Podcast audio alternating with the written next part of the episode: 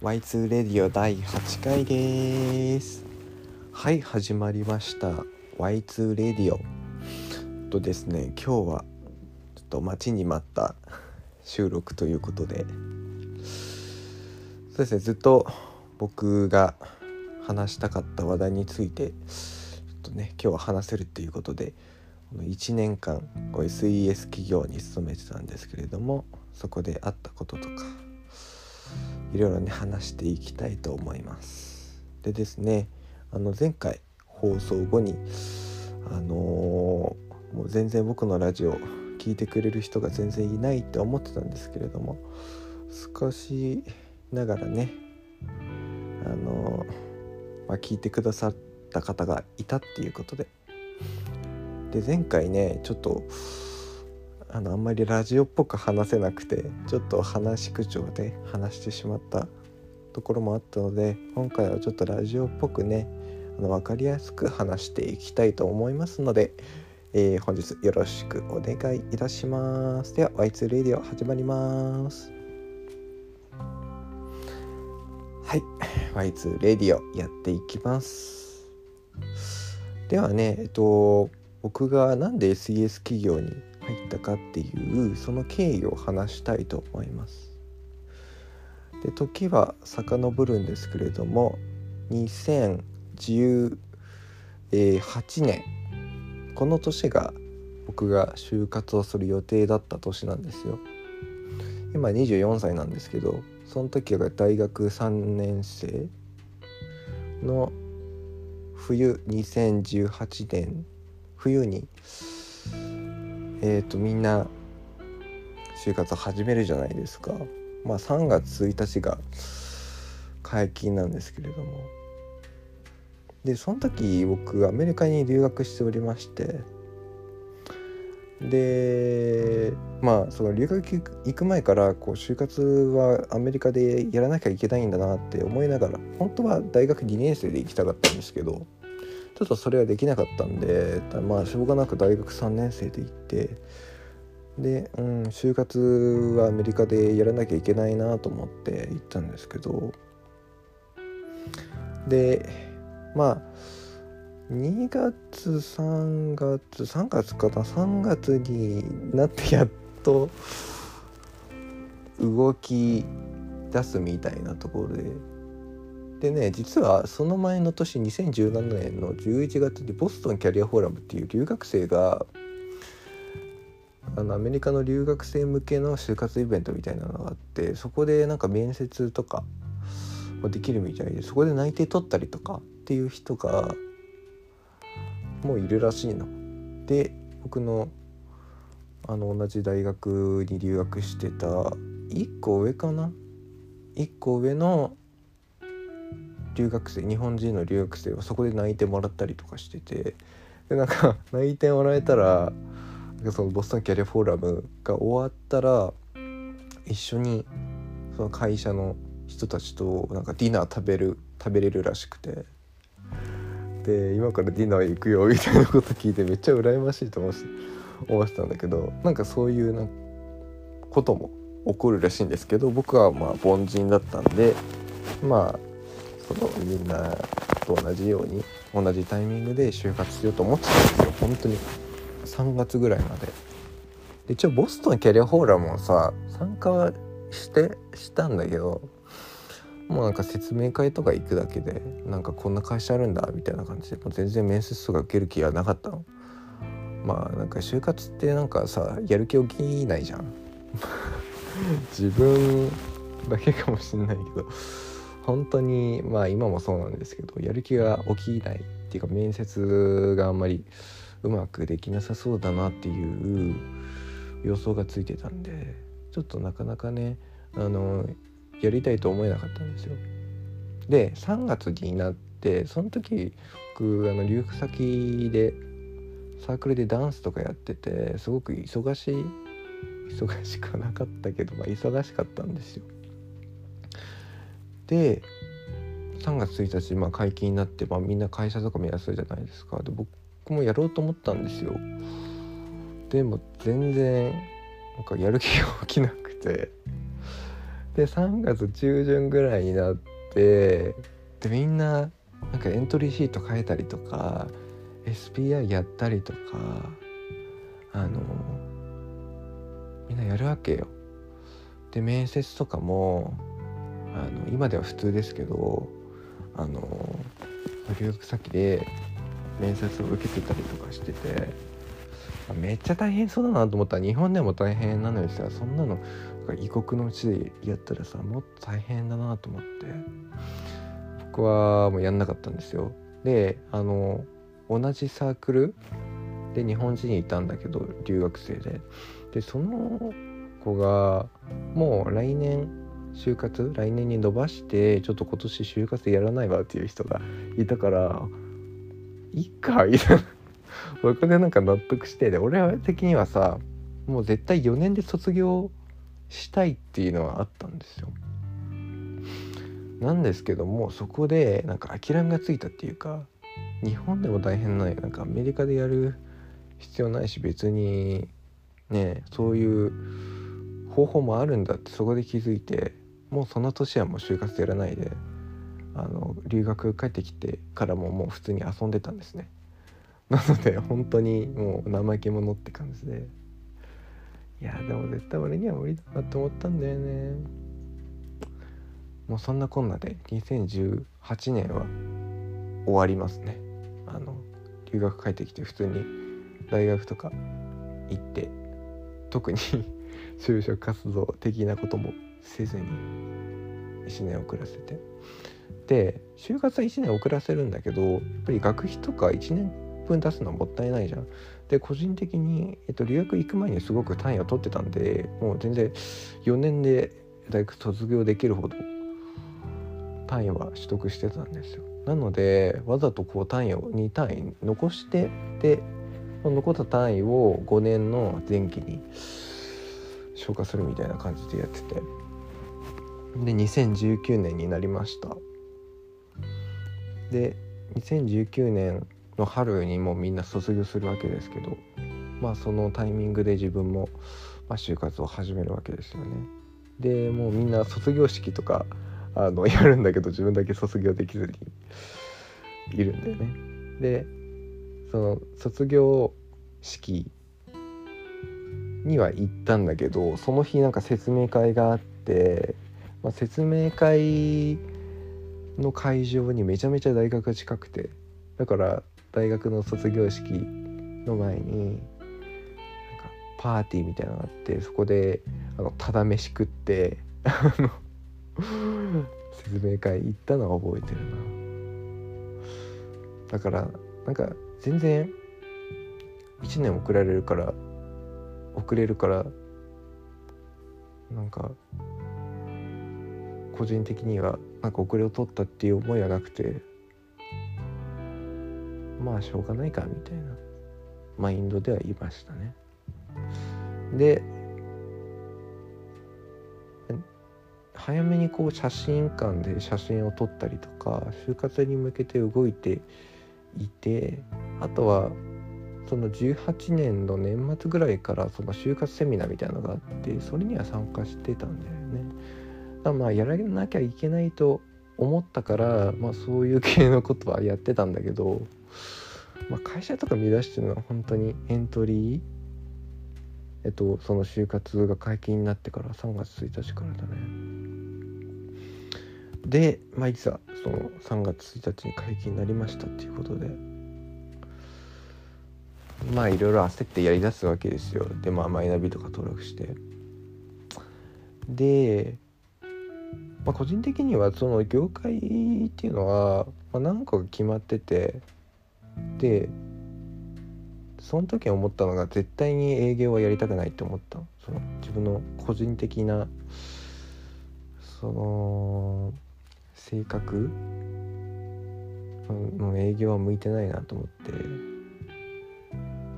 あとは自分がやっぱり好きなことをやりたいと思ったから、あと自分はなんかメディアがすごい好きだからラジオ局とかそれ系に興味があって、メディアっていうのと、あとは広告とかすごい好きなんで広告業界、あとはあのカセットとか、まあ、ホームページとか高校時代ずっと作ってたから アイティー 業界にそのみっつで絞ったの、まあ、それはね早く決まったんだけど、でその後に、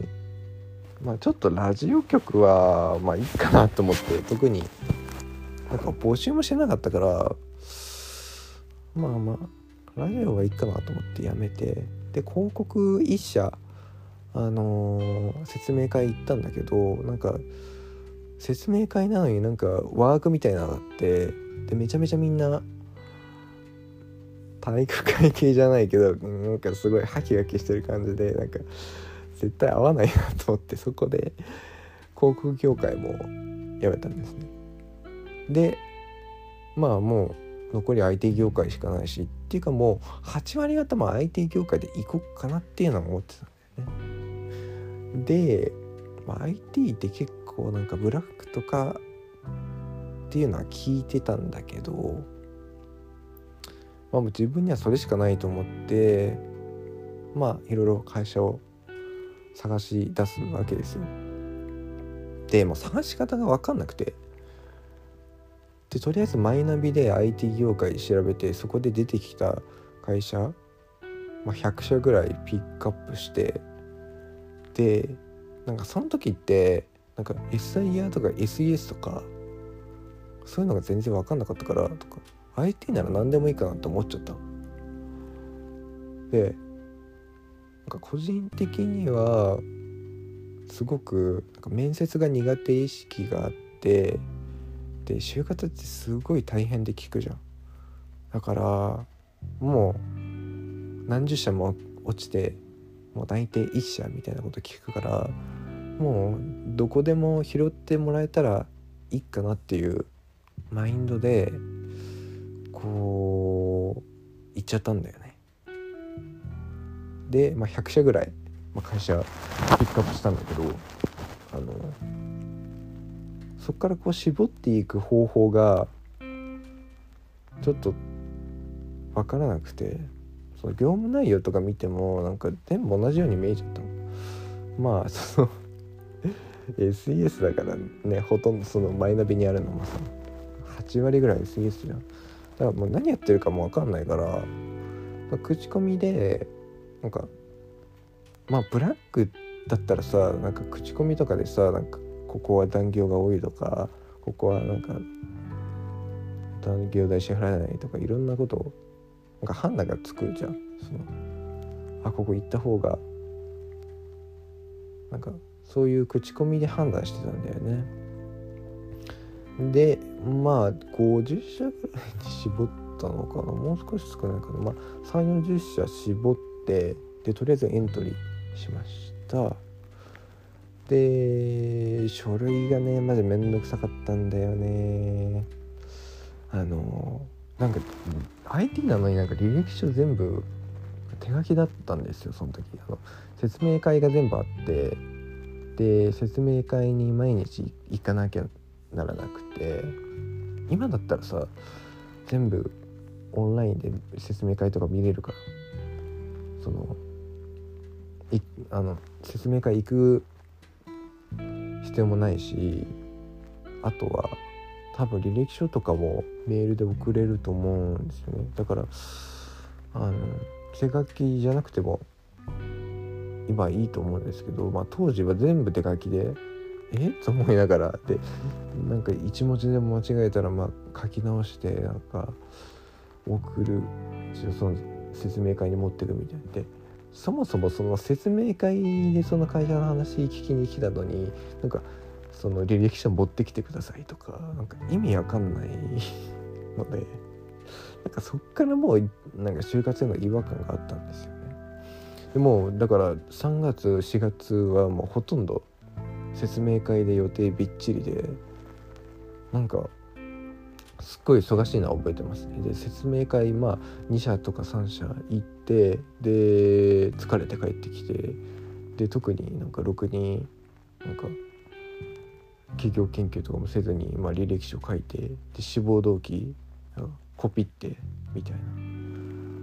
の繰り返して、でさんがつの末にようやくこう一次面接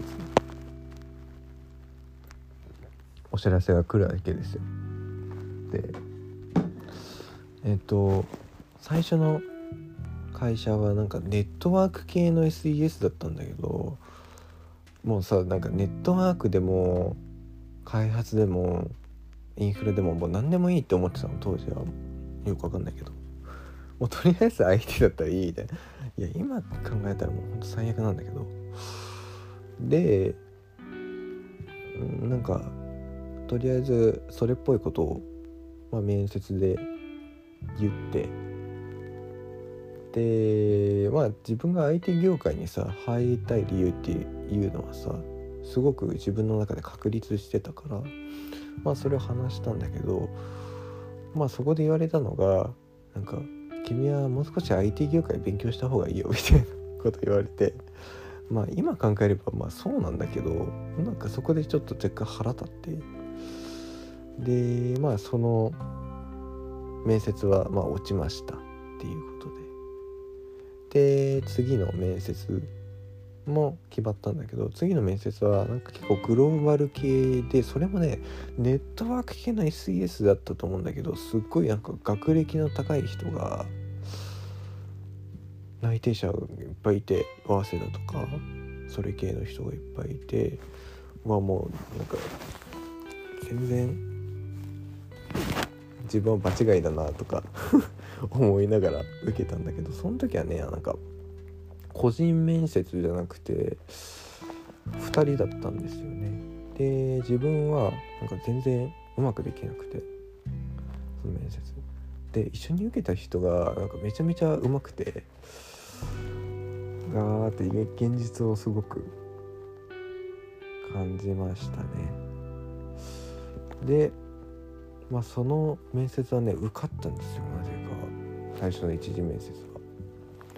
は。でまあ、しがつになって相変わらずね毎日こうあの説明会行くわけですよ。でまあその会社は二次面接でえっと筆記の試験があって、その後にえっと二次面接があるんですけど、なんかそこで自分でうまくいったなと思っちゃって、であもうこれ大体いけたわみたいな感じで。あのー、いっしゅうかんぐらいいっしゅうかんぐらいかかるじゃん、あの面接の結果って。でまあいっしゅうかん待って、でそこでまあお祈りメールいただきました。まあ次次面接は落ちましたっていうことで、そこでねなんかすっごいショック受けて、なんかどうせ不採用だったらもう不採用って決まったとこでメール送ればいいのに、なんかいっしゅうかんなんか時間を持たせて時間取ってさ、絶対あれはいっしゅうかん経ったら送ろうみたいな感じでやってるじゃん。なんかそれでなんか嫌になんだよね一回うんでそのいっしゅうかんとかもうここ受かったかなと思って、僕はなんかあんまり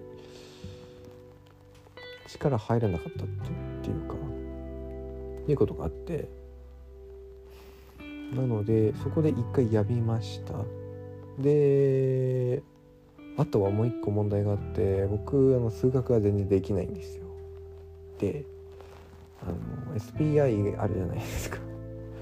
で大体書類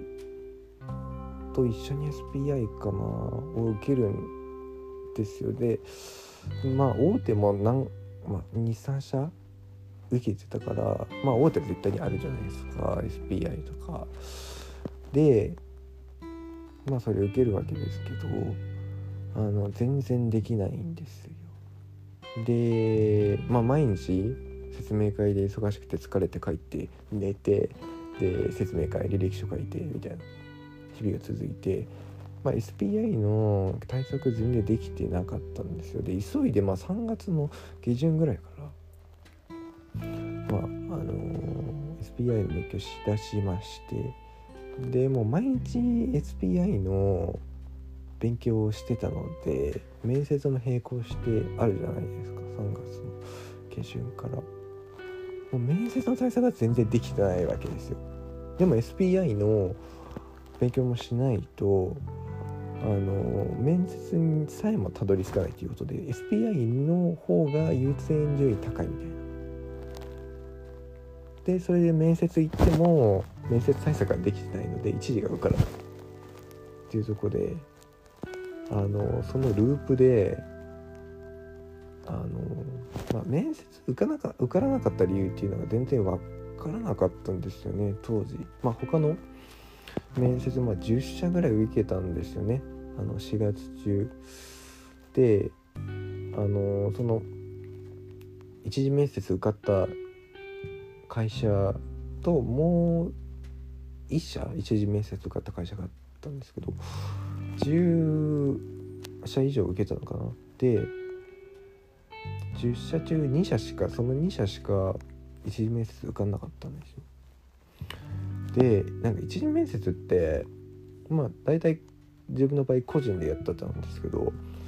一次面接ってなんか身だしなみとか、なんかちゃんとした受け答えができれば受かるよって聞いていたし、あとはうーんだからなんかそこでなんで受かんないんだろうっていうのがあって、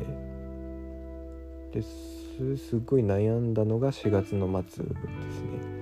なんか結構そのしがつの末でもう内定一つ持ってる人っていうのが、まあ、いっかいめのピーク、内定ゲットのピークがしがつ末ぐらいにあるっていうのを聞いて、でそれなのに自分は一次面接全く受かんなくて、ですごく焦るみたいなことがあって、そういうのってさ、なんか周りにこう流されるわけじゃん、その周りの状況に。それもなんかその新卒で一斉就活解禁っていうのはすごくこうデメリットなのかなって思うんですよね。それで全く、まあ、受からないっていう現状があって、まあにかいめで闇期が突入、にかいめの闇期がそこで突入するわけです。でもうこのままじゃダメだと思って、あのゴールデンウィークめちゃめちゃ焦って、でゴールデンウィークの間ってあんまり採用活動ないじゃないですか。その時にもうすごい焦って、でこのままだとやばいみたいな。でまあ話聞きに行ったりとか、就活塾のなんか相談みたいなのを行ったりとか、あとはキャリアセンターに、あのー、行き出して、しがつとかさんがつはその エスピーアイ の勉強とかその説明会とかであんまり聞いてなくて、でごがつから本格的に行き出したんですよね。でそっからちゃんとその面接の練習とかするようになって、あとはそのキャリアセンターで相談とかしてくれたりするんで、でちょっと面接全然受かんないですみたいな相談も受けに行ったりとかしてました。なのでもうごがつの時点で、もう就活始まってまだにかげつなんだけど、すごくその時点で焦ってましたね、面接全然受かんないので。まあ、今思うとさ、そのまず説明会、オンラインでできることを説明会会社に聞かせ、まあ何十社も受けるわけですよ。だからまあにじゅっしゃぐらいさ、説明会行くだけでも時間なくなって、プラス大学の授業もあるじゃないですか。でまあそれだけで忙しくなって、もう面接の対策ができてなかったっていうのが一つと、あとはまあエスイーエス ってどんなことをやってるかってなかなかわからないじゃん。なんかこうこういうことをやってますよっていうのはわかるけど、なんかすごいふわふわっとして、なので例えば自社自社サービスとかだったらさ、こういうことがやってるから、なんかこういうことに興味があってでっていう志望動機ができるけど、なんか全然会社の差別化ができなかったっていうか、それで志望動機とかがなんか全然できてなくてっていうので、なんか面接受かんなかったのかなっていうのはありますかね、今思うと。まあ今さ、新卒として受けてもなんか受かる自信っていうのは全くないですけどね。うん。でも面接受けても全然緊張しなかったんですよね。なんでか知らないけど。だからまあもうごがつの時点でもうやめ期はにかいやりましたと。でまあもうキャリアセンターめっちゃ行きだして、でまああのー、説明会とかもちょっと少なくなってきたので、まあえっと時間ができて、でちょっとコツみたいなのを聞いて、で実際に模擬面接みたいなのを受けたんだけど、で僕はそれで一次面接が全然受かんないですって言ったんだけど、えこれなら受かると思いますけどねみたいな話は聞いててなんか全然自分の何が悪いかっていうのが全然分かんなかったっていうのが、なんか例えばお祈りメール来てさ、あなたはこうだったのでちょっとうちとは合わないみたいなことって大体教えてくれないじゃないですか。それが分かんないから結構こう病むっていうか、自分の原因が分かればそれに対策できるんだけど、ま、全く分かんなかったからどうしていいか分からずに、まあ、相談とかしに行ってたっていうのはありますね。で前のみの他にオファーボックスっていうアプリ使ってて、でそれは会社からこうオファーが届いて、で面接とか面談ができるよみたいなサービスなんですけど、そこで一社ちょっと気になる会社から来て、で面談をしたんですけど、すごくねよくしてくださったんです。でその後にあの面接があって、でそこで、まあ、自社サービスもあったんで、まああのー、なんだろう志望動機みたいなとこはまあ出来上がっていたし、あとはすごく志望度が高かったので面接でもあの気合を入れてねやったんですけど、あのー、せっかくオファーくれたのに一次面接を落ちてしまって、えーと思って、すっごいなんか悔しかったっていうか、それももうしがつの末とかだったので結構焦ってて、なのであのー、聞いちゃったんですよね。なんでおすごくよくしてくださって、なんであのー、落ちてしまったんですかっていうのを聞いたら、なんかこう結果だけでこのプロセスっていうのをあんまりお話ししてくださらなかったんで、ちょっとあなたがどういう人間かっていうのがまだ分からなかったんですっていうのを聞いて、えー、と思って、なんか採用するか採用しないかのその土俵にも入れなかったんだっていう、なんかすごいショックっていうか、うーんなんかその判断基準にもねならなかったっていうのはすごく残念で、やっぱり自分は口下手なのでなかなかうまく話せないんですよ。でその時はその時ですごく自分の中で頑張っていたんですけど、いや、やっぱり思い通りにいかなくて、うーんまあそういうこともあって、でまあごがつとかはこう病みながらもまあ続けていったわけですよ。でまあごがつの末に近づくごとにこうどんどんどんどんコマも少なくなってきて、あと一社っていうところであの最後の面接受けたんですよ。でまあ説明会が最初ねしがつぐらいに予約したんしてたんですけど、ちょっといろんな事情で何回もキャンセルして、それであのようやくごがつにその説明会を受けたっていう企業なんですけど、それが今のブラック エスイーエス でしてそのなんか無意識にもその説明会の時期をこう遅らせてたっていうのはなんかその予兆があったかもしれないんですけど、なんかまあ説明会もちょっとあの男性の方と女性の方いたんですけど、女性の方がなんかちょっと不気味っていうか、なんかこの人合わないなみたいな感じだったんですよでまああのなんだろう、その時筆記試験みたいなのがあって、で僕その エスピーアイ は一応勉強してたんですけど、なんか アイティー ってなんかギャプとかキャブだっけ、なんかそういうのも入ってきて、で独自のその問題とかも説明会でやらされることがあって、もうそれはも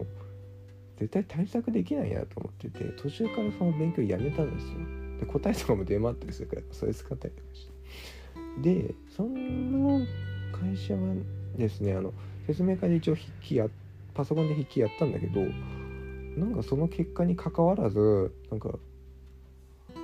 面接にみんな行けるみたいで、それもまあおかしいんですけどね、今考えると。で、まあ、面接のお知らせ来ました、まあ、この日ですできました。で、まあ、普通に面接でやるわけですよ。でその時にあのー、まあ自分はこういう経緯で アイティー 業界選びました。で自分的にはやっぱり開発志望でやっていきたいっていうお話をしたんですよ、そこで。で、まあ、面接終わりまして、で、まあ、いっしゅうかんもしないうちに結果来たんですけど、まあまあ、メールで内定っていうメールが来て、で、まあ、今思えばおかしいんですけど、いっかいしか面接やってないのに最終面接でそこで内定が出たんですよ。で自分はまあ一次面接もう落ちまくってて、でにかいしか一次面接、まあ、通過できず、で通過した会社は二次面接で落ちるみたいな感じで、もう全くうまくいかない状況で、その中での内定のお知らせだったんで、すごく嬉しかったんですよね。で、まあその時あの富士ソフトの説明会を聞いてた時に、あの内定のメールが来たんですけど、よっしゃと思ってあ内定やったやったみたいな。で自分の友達とかはごがつの末に内定もらってたから、内定っていうかもう会社どの会社に行くか決まってて、で就活を終わらせてたからごがつの末に、なんかなんだろう、まあ、みんなごがつとかろくがつぐらいに就活終わるのかなと思ってて、なんかそこでねすっごい力が抜けて抜けたのよ。なんかなんだろう、すごい個人的にさ面接やっても受かんないし、なんか時間の無駄だなって思ったんだよね、そこで。で、ね、落ちる理由も分かんないし、でその会社っていうのはさ、なんかこうあの自分はなんか似たような会社ばっかりエントリーしてて、何で差別化を図ってたのかっていうと、福利厚生だったんだよね。その寮があったりとか、あとは土日休みっていうのはマストだったんだよね、自分の中で。あとはね、あのー、資格取ったらいくらもらえるみたいな、そういうなんか福利厚生で選んでたんですよ。で受かった今の会社っていうのは福利厚生全然良くなくて、でなんか特に良くも悪くもみたいな会社だったし、あとは口コミとか見ても特にいいこと書いてなかったんで、最初はもう全然入りたいと思ってなかったんです。でそのキャリアセンターともまあ相談してあのまあ泣いてもらったけどこれはキープであのいいと思いますよって言ってたね。まあ個人的にもそのまあ入りたいと思わなかったからあのまあ就活続けようかなと思ってたんですけど、もうなんか力抜けちゃってなんか一つ目の内定もらったとこでだからなんかその後なんかあのエージェントとか行ったりとかろくがつエージェント行って会社紹介してもらったりとかしたんだけどなんか受ける気にもなんなくて、でまあいち、に社面接受けてでまあそれもダメだったんですよ一次面接で。であのー、もうやる気になんなくてでもうこの会社でいっかなって思っちゃったんだよね。そこでそんな経緯がありましたね。でその時になんかフリーランスっていう働き方もあって年収せんまんとかなってる人もいますよっていうのをなんかキャリアセンターで聞いたんだよね。あ、そういう働き方もあるんだと思って、だから今もし今の会社その内定もらった会社に入っても、まあ、例えばなんかスクールとか入ってフリーランスになってっていうなんか働き方もあるんだってそこでなんか納得してでまあその会社に行くこと決めちゃったんだよね。でいっかげつその内定の承諾するか猶予があったから本当にギリギリろくがつさんじゅうにちぐらいに、まあ、この会社内定承諾しますって言ってその会社に行くことになったんですよね。なのであのー、個人僕はさん、よん、ご、ろく、まあ、よんかげつ就活をやりました。で、まあ、面接全く受からずさんかいぐらいやめましてでいっかいしか面接しなかった会社に内定をもらってでその内定もらった安心感にやられてしまい、あと周りの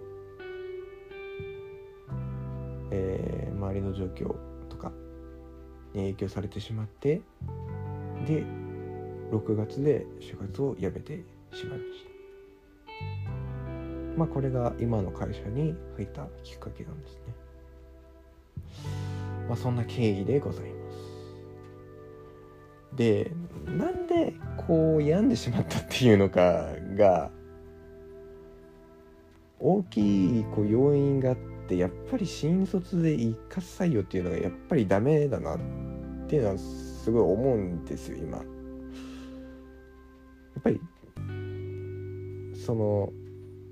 面接受かるかどうかっていうのもそうだけど内定もらったりもらえなかったりっていうのも個人差があってでこう一斉にみんな始めるとさみんな周り気にしだすじゃん。そこであこの人はもう内定もらってる自分はもらってないどうにかしないとで焦ってでも受からない病んででもそれがもうずっと続くと人格否定されてるように思ってしまう。でそこで病んでしまっても面接とかやってももうなんだろう力入んないしあもうまた受かんないんだろうなって思っちゃうしなんかもう負の連鎖で全然いいと思わないんですよ。その一括でこう採用活動就職活動を行うっていうのはだからもうせっかく大学入ってるんだから自分がなんかやりたい時にやればいいなと思うし周りに影響されずに自分のペースでやるっていうのはすごくいいと思うし